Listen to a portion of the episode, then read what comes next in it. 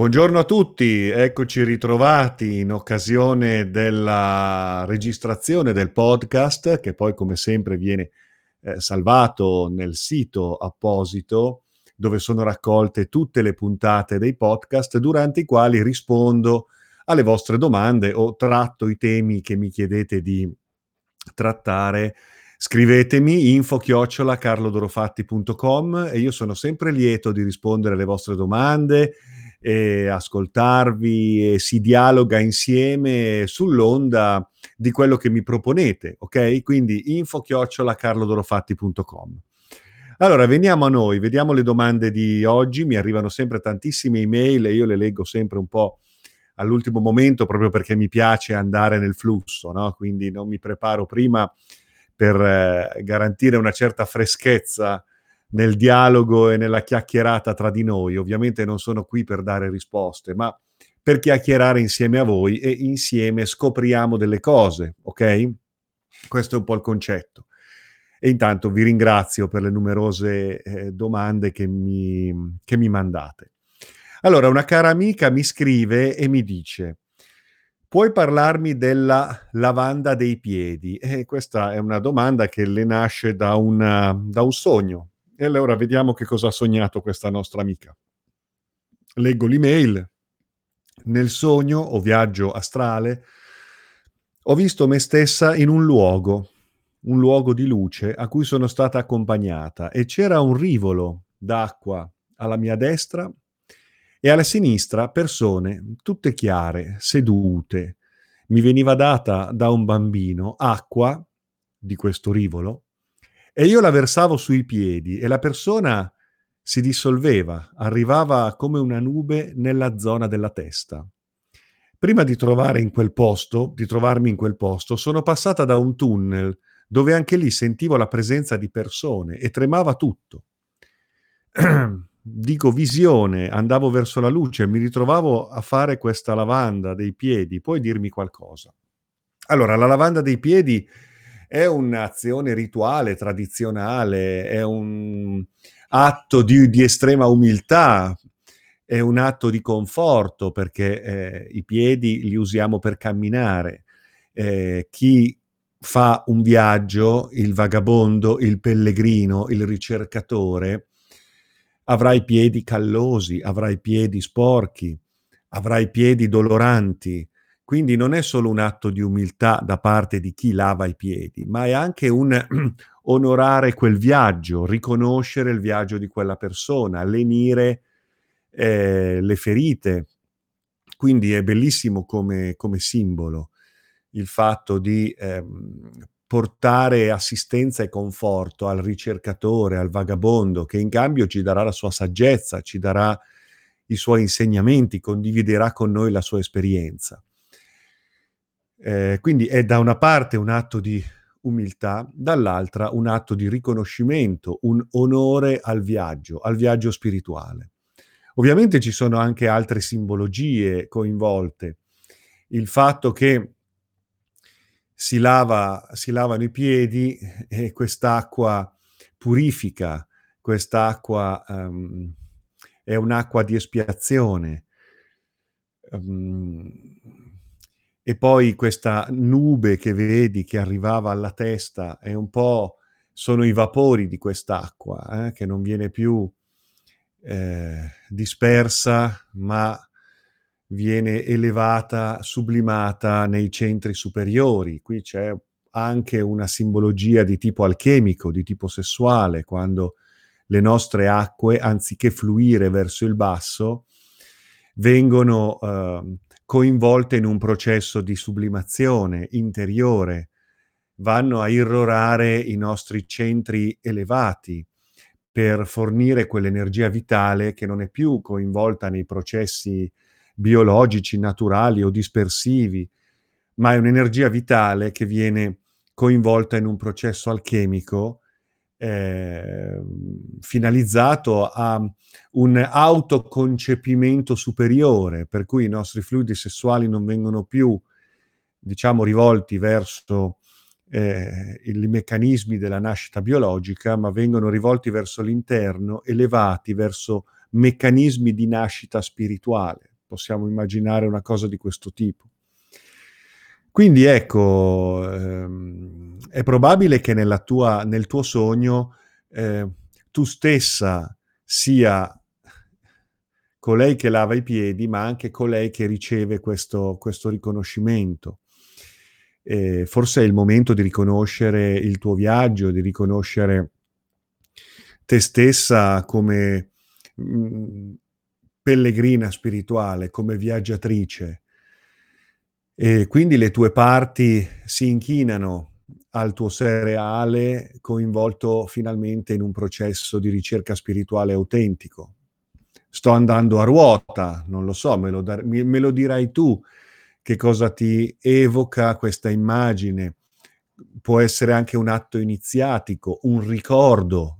I sogni sono anche una porta verso la memoria di vite precedenti, possiamo immaginare anche questo. Quindi chissà, magari hai lasciato riemergere dal tuo profondo un ricordo antico.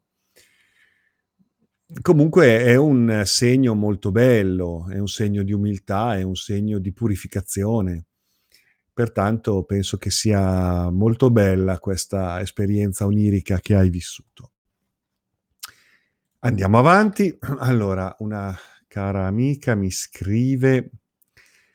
Ah, ok. Allora, questa è un'amica che, eh, che sta frequentando il supercorso, il supercorso online. Sono più di 100 lezioni online che potete scaricare dal sito carlodorofatti.com c'è una sezione video, corsi online e trovate questo super corso che è una, è una serie di, di, di eh, video nei quali commento i grandi maestri, i grandi testi spirituali. È un bellissimo percorso.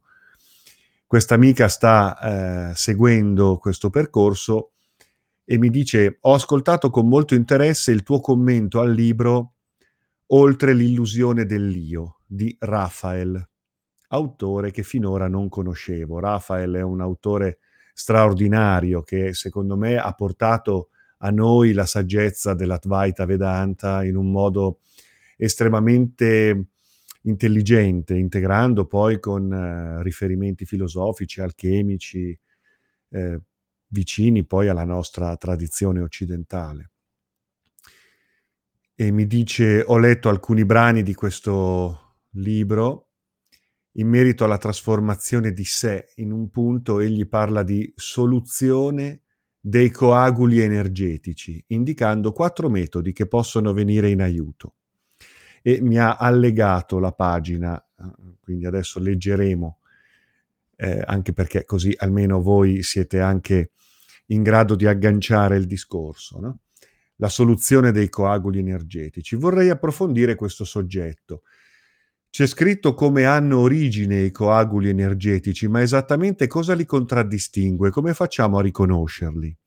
Sono in qualche modo legati formazione, alle formazioni mentali come causa o conseguenza di esse? In particolare è vero che l'utilizzo dei mantra ha effetti così potenti? Come si fa a rallentare il ritmo del contenuto? Vorrei sapere il tuo parere, anche se hai ulteriori suggerimenti per riuscire in, questo, in questa opera tanto laboriosa. Andiamo a leggere il um, testo di Raphael e anzi, se riesco ve lo condivido anche, così eh, condividiamo lo schermo. Mm. Vabbè, adesso non facciamolo, ve lo leggo così. Poi scoprirò come si fa a fare la condivisione dello schermo. Allora, Rafael dice, può avvenire che nella nostra spazialità si presentino o contenuti psicologici, o meglio, coaguli energetici qualificati, che hanno una certa forza, e persistenza da condizionare il centro coscienza non stabilizzato. È chiaro che qui stiamo parlando di tutti quei di quelle, quelle forme pensiero, quelle mh, elaborazioni del nostro sé irreale, dei nostri io nel momento in cui ci identifichiamo con le nostre maschere, nel momento in cui noi non siamo il soggetto attivo, l'attore consapevole, e quindi ci confondiamo, ci immedesimiamo, ci identifichiamo con quei personaggi, con quelle nostre maschere, identificandoci con le quali perdiamo di vista il senso del nostro sé reale, il senso del nostro viaggio reale, della nostra essenza reale. E quindi partecipiamo a questo palcoscenico eh, confondendoci completamente, ritenendolo un riferimento assoluto, come se noi fossimo questo, solo il corpo, solo la mente, solo questa circostanza di incarnazione. E ci dimenticassimo di essere un flusso di coscienza straordinario, multidimensionale, incorruttibile, che esplora i mondi del possibile, che indossa mille costumi e mille maschere per fare esperienza di sé e per reintegrarsi come coscienza assoluta attraverso le infinite possibilità della vita, a volte si confonde, a volte si perde, a volte si smarrisce, tutto questo fa parte del viaggio, fa parte di una rievoluzione evolutiva, di una reintegrazione evolutiva, per cui è una conquista ogni volta, no? Però ecco, è chiaro che noi dobbiamo imparare poi ad accorgerci di chi siamo veramente, a ricordare chi siamo veramente a riconnetterci con la nostra essenza reale, che è quella che poi si trasforma in ogni cosa, prende forma nelle dimensioni della vita, proprio per esplorarsi, per esplorare, per relazionarsi, per giocare infinitamente e scoprirsi attraverso nuove modalità, nuove espressioni, nuove straordinarie prove, manifestazioni che giustamente mettono, ripeto, alla prova la nostra capacità di coscienza unitaria, ma ogni volta la riscopriamo proprio attraverso un cammino nuovo, no? E quindi non è solo una reintegrazione, ma è una ricomposizione evolutiva. Ebbene, durante questo viaggio, nel momento in cui noi siamo identificati con le nostre maschere, i nostri sé non reali, che per noi diventano dei riferimenti assoluti e ci fanno perdere di vista chi siamo veramente, da qui l'attaccamento alla materialità, la paura della morte, Ecco, um, il pensato di questi io irreali, eh,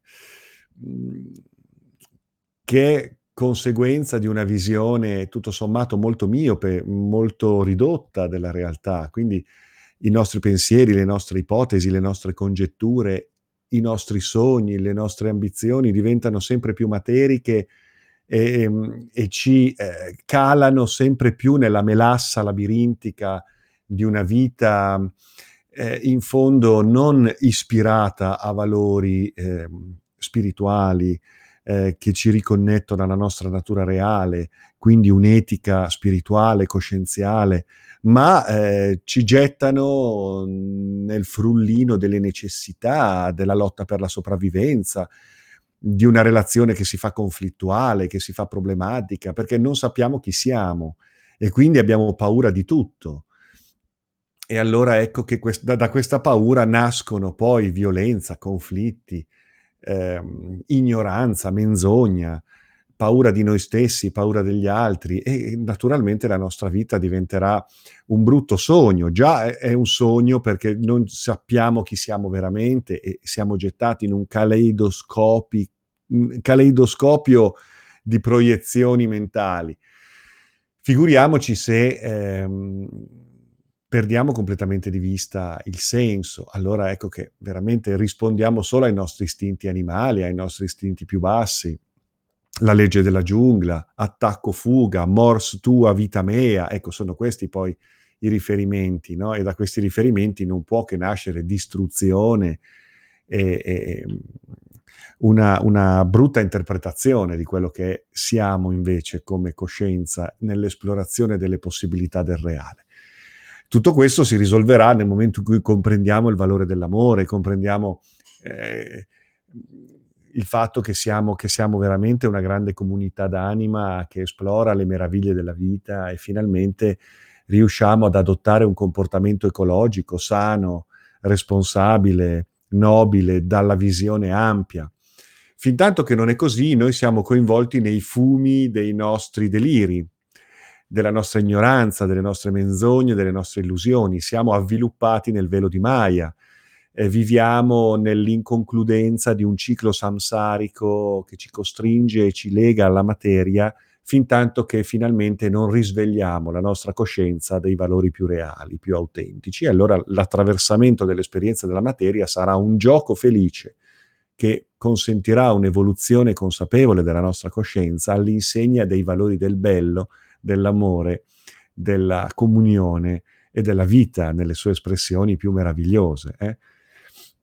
Ecco, fin tanto che non siamo lì, ovviamente siamo coinvolti in eh, tutta una serie di processi mentali logorroici, inconcludenti, conflittuali, eh, di sofferenza, di violenza soprattutto nei confronti di noi stessi, prima ancora che nei confronti degli altri, l'attaccamento, eh, il senso del possesso, eh, l'ambizione materiale.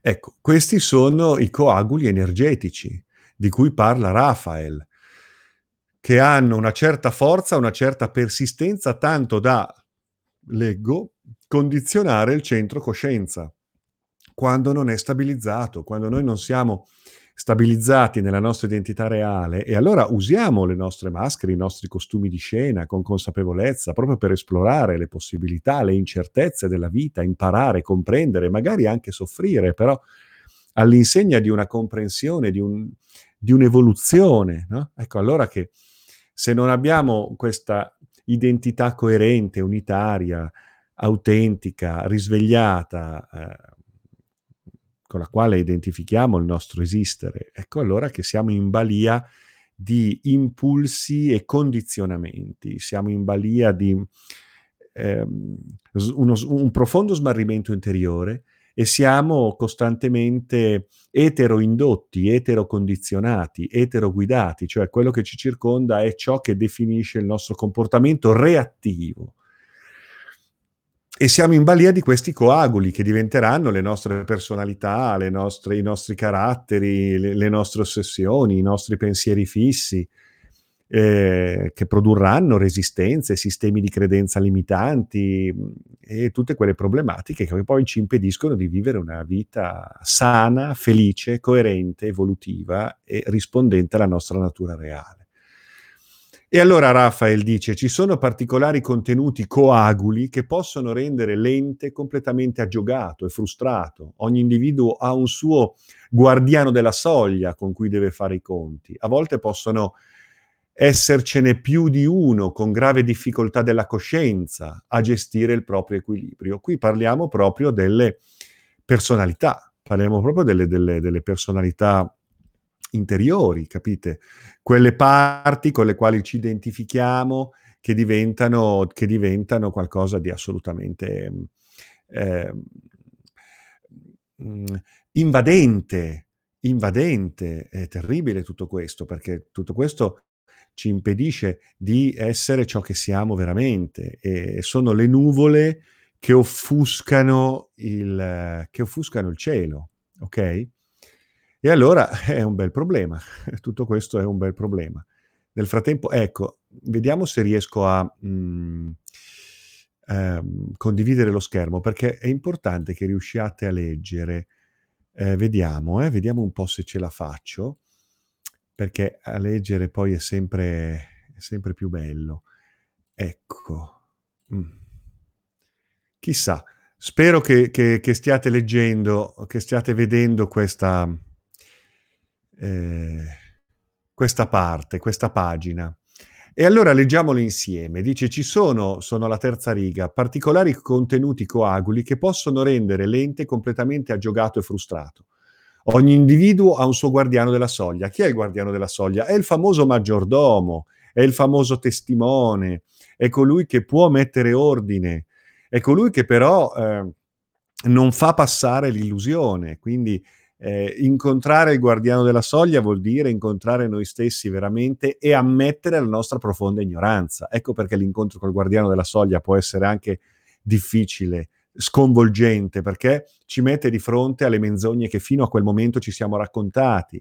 E se non siamo capaci di metterci in gioco totalmente, di metterci in discussione totalmente, il guardiano della soglia non ci lascerà passare fuori i mercanti dal tempio. Quindi capite bene che dobbiamo fare i conti mh, hm, con questo. E Raphael continua a dire che cosa occorre fare in questi casi? Proponiamo alcune modalità operative, è una proposta, quindi attenzione, ci possono essere tantissime vie per mettere ordine in questa ehm, ehm, nostra ehm, frammentazione interiore. Mm? A con la presenza del suono, mantra, disgregare il coagulo. È un atto dinamico, preciso e immediato, però attenzione, deve essere un atto consapevole, deve essere un atto corroborato da uno stato meditativo, da uno stato di coscienza preciso. Altrimenti chi è che recita il mantra è ancora una volta quell'io posticcio che pretendiamo sia lui stesso a, a dissolvere se stesso? Non è possibile. Il mantra deve recitarlo chi? Quella parte di noi che perlomeno è più prossima a quel sé reale, a quell'identità reale. Quindi dobbiamo recitare il mantra in uno stato di profondo silenzio, di profonda connessione con quel vuoto, in uno stato meditativo. E allora, praticando il mantra yoga, provocheremo quel collasso della mente di superficie, del dialogo, dello sfidante, che effettivamente può aiutarci a disgregare determinate ossessioni, nevrosi, resistenze, fobie, traumi, eh, identificazioni, coaguli, ok? Però ecco, non è che adesso mi metto lì, faccio un mantra perché giustamente poi ha ragione la nostra amica quando dice ma è il mantra così potente? Eh, beh, eh, no, eh, dobbiamo praticare quest'arte straordinaria che è quella della recitazione dei mantra e poi bisogna vedere quale mantra, quali, quali suoni. Hm? Però certo che questa può essere una modalità meditativa utile. Io stesso nei, nei corsi di meditazione gradualmente insegno come vengono vibrati i mantra, quali sono i mantra di base che possono fare un certo lavoro dentro di noi. Ma la, la prima cosa è creare quello spazio dentro di noi che ci consenta di praticare il mantra yoga nel modo corretto, perché il mantra poi possa fare eco dentro di noi, sanare, riallineare, e quindi è come un diapason che allinea tutto quanto il resto su una frequenza di riferimento. B. Accettandolo e integrandolo nella pura coscienza, occorre naturalmente avere adeguata posizione solare coscienziale. Certo, uno dice se tu risvegli il tuo centro, il tuo centro è una sorta di riferimento, voce interiore, sole centrale che fonde tutto quanto lo circonda. Quindi ecco che queste parti vengono fuse nel crogiolo interiore e si amalgamano in una identità unitaria, coerente, autentica, finalmente risvegliata. Allora il sole centrale andrà a fondere questi coaguli che verranno integrati, trasmutati e trasformati in un qualche cosa di evolutivo, di funzionale. Attenzione, a volte mh, mhmm, quello che noi riteniamo essere scorie sono in verità quegli elementi trasmutando i quali eh, eh, svelano delle preziosità straordinarie. Quindi attenzione, eh, a volte eh, non si tratta solo di sciogliere, liberarci, espellere, ma integrare, trasmutare, trasformare. C. Rallentando il ritmo del contenuto e sottraendogli energia fino a neutralizzarlo completamente. Beh, questa la meditazione lo fa, cioè rallentare i processi del dialogo superficiale, rallentare i processi che eh, ci portano sempre via da noi stessi, ci allontanano dal nostro centro consapevole, ci costringono in una elaborazione infinita e inconcludente applicata alle nostre paure, alle nostre suggestioni, alle nostre aspettative, eh, nel campo di un'animalità istintuale soggiogata dalle dinamiche esistenziali nelle quali ci identifichiamo totalmente, senza comprendere che quella è una palestra per la coscienza e non una, una, una prigione del, de, de, dentro la quale marcire, capito? Quindi attenzione, eh, quel velo di Maya deve essere squarciato, altrimenti ci marciamo dentro, capite? E quindi ecco, rallentare il ritmo. Certo, que- non sta dando delle, dei metodi, sta dicendo quali sono i grandi, eh, come dire, orientamenti che ci possono aiutare a capire, però da lì in poi bisogna scegliere una via e praticarla. D. Operando con una qualità energetica opposta a quella del contenuto. In questo caso si ottiene una sorta di trasmutazione alchemica, vuol dire metterci in discussione profondamente, radicalmente, addirittura sovvertire le, i nostri sistemi di credenza. Eh? Immaginate l'arcano maggiore della, dell'appeso, no? che capovolgendosi eh, si converte ad una prospettiva completamente eh, opposta e questo è un mettersi in gioco molto difficile. No?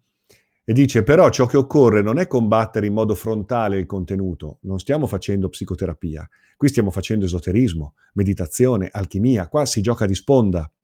Si gioca di sponda proprio perché le parti coinvolte non possono essere quelle malate, eh, se no è come se eh, chiudiamo le chiavi dentro l'auto chiusa. Eh, non, non, non, possiamo pretendere che quelle nostre parti si facciano carico, è un po' come dire a... Eh, che ne so io, ai parlamentari di ridurre lo stipendio dei parlamentari. Non lo faranno, è come dire al governo di, di, di, di, ridurre il potere che si dà. Dobbiamo giocare di sponda, dobbiamo essere strategici. Ecco il Nagual, ecco l'agguato, cioè dobbiamo essere molto strategici nel, nel giocare a rimpiattino con noi stessi per dribblare quelle parti che altrimenti ci soggiogano, no? Quindi questi coagulati cosa sono? Sono dei pensieri, delle forme pensiero, delle personalità interiori che in realtà ehm, ci dominano, anziché essere degli oblò, degli strumenti di osservazione, di esplorazione, di esperienza ricondotta al sé reale, diventano quei servitori che quando il padrone di casa è assente picchiano il maggiordomo, lo legano, lo chiudono in uno sgabuzzino e poi fanno i festini e fanno confusione, fanno ognuno come gli pare e ognuno crede di essere il padrone di casa si comporta come se fosse il padrone di casa, addirittura poi litigano e fanno una rissa creando soqquadro e subbuglio. Ecco, noi dobbiamo slegare il maggiordomo, eh, liberarlo in modo che lui possa rimettere ordine e, e tutto quanto possa permettere al padrone di casa di tornare eh, e eh, di soggiornare in una dimora eh, armonica, elegante, piacevole che gli consentirà di fare il suo, eh, di fare il suo lavoro. No? Eh, quindi come possiamo noi lavorare e vivere in una casa che è un disastro? Non possiamo farlo. No? Quindi noi dobbiamo mettere ordine in tutti questi pensieri, questi coaguli, queste forme di identificazione, di attaccamento, di confusione che ci sono dentro di noi. Dobbiamo risvegliare il maggiordomo, risvegliare la nostra identità reale, che poi a sua volta sarà veicolo di quel flusso di coscienza divino che rappresenta la nostra natura eh, reale. Ok? Quindi dobbiamo mettere in ordine tutto questo, ma non possiamo farlo in modo frontale, perché quando facciamo qualcosa in modo frontale, chi lo sta facendo in noi? Chi è quell'io che si muove? Siamo noi veramente o è uno dei tanti io che in quel momento sta dominando e eh, sta mettendo in scena il gioco del risveglio, ma in realtà la fuga dal film fa parte del film. Attenzione. Quindi dice, i quattro modi di operare vanno espressi in termini di calma determinata, quello che io chiamo il surrender intelligente. E su questo poi avremo modo di, di parlare. E poi vi lascio leggere questa pagina bellissima di questo libretto, adesso ce l'ho di là, non, forse... Eh, guardate, se, si, se, siamo fortunati ve lo trovo, e altrimenti ecco, mh, mm, dovrei esserci io adesso in stream, spero che mi vediate, Ehm, è un librettino molto bello, oltre l'illusione dell'io. Io vi, vi consiglio proprio di leggerlo. Vediamo se lo trovo. Vediamo se lo trovo.